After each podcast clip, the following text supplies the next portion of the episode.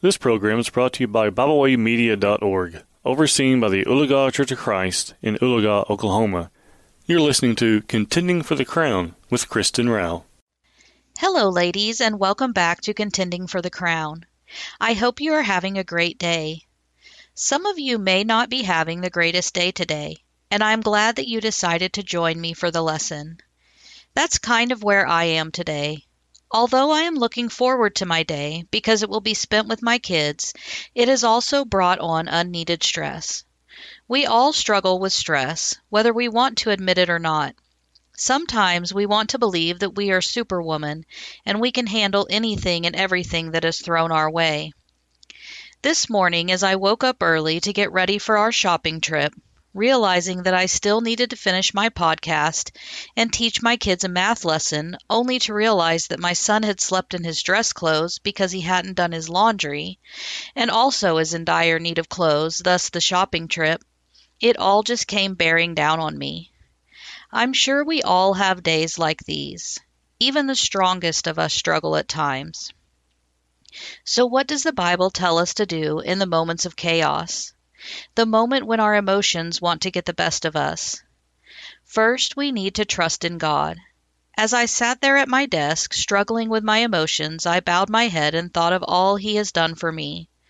This brings me complete peace. It's the perfect stress reliever. Psalm 28, verse 7 The Lord is my strength and my shield. In Him my heart trusts, and I am helped. My heart exults, and with my song I give thanks to Him.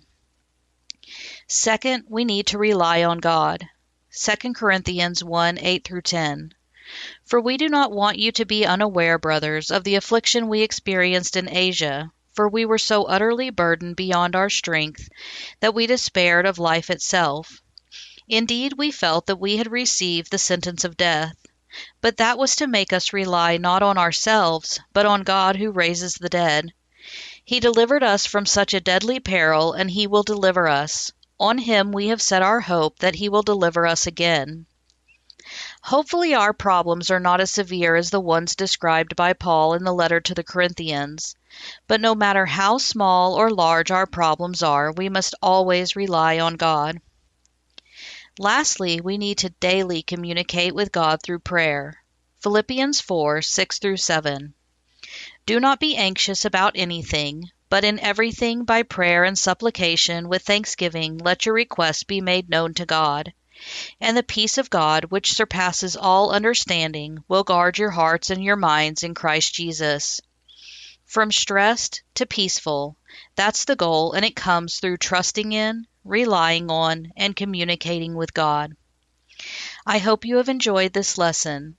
Until next week, remember to always and in every way be contending for the crown. We thank you for tuning in today. We hope you enjoyed this program. You can find out more about BibleWay Media by visiting us at BibleWayMedia.org. You can also find us on several uh, social media platforms now. You can find us not only on Facebook, but you can also can find us on Tumblr. You can also find us on the Twitter alternative known as Telegram and on the Facebook alternative known as MeWe. We hope you enjoyed this program. We hope you will share with others. And as always, we thank you for listening.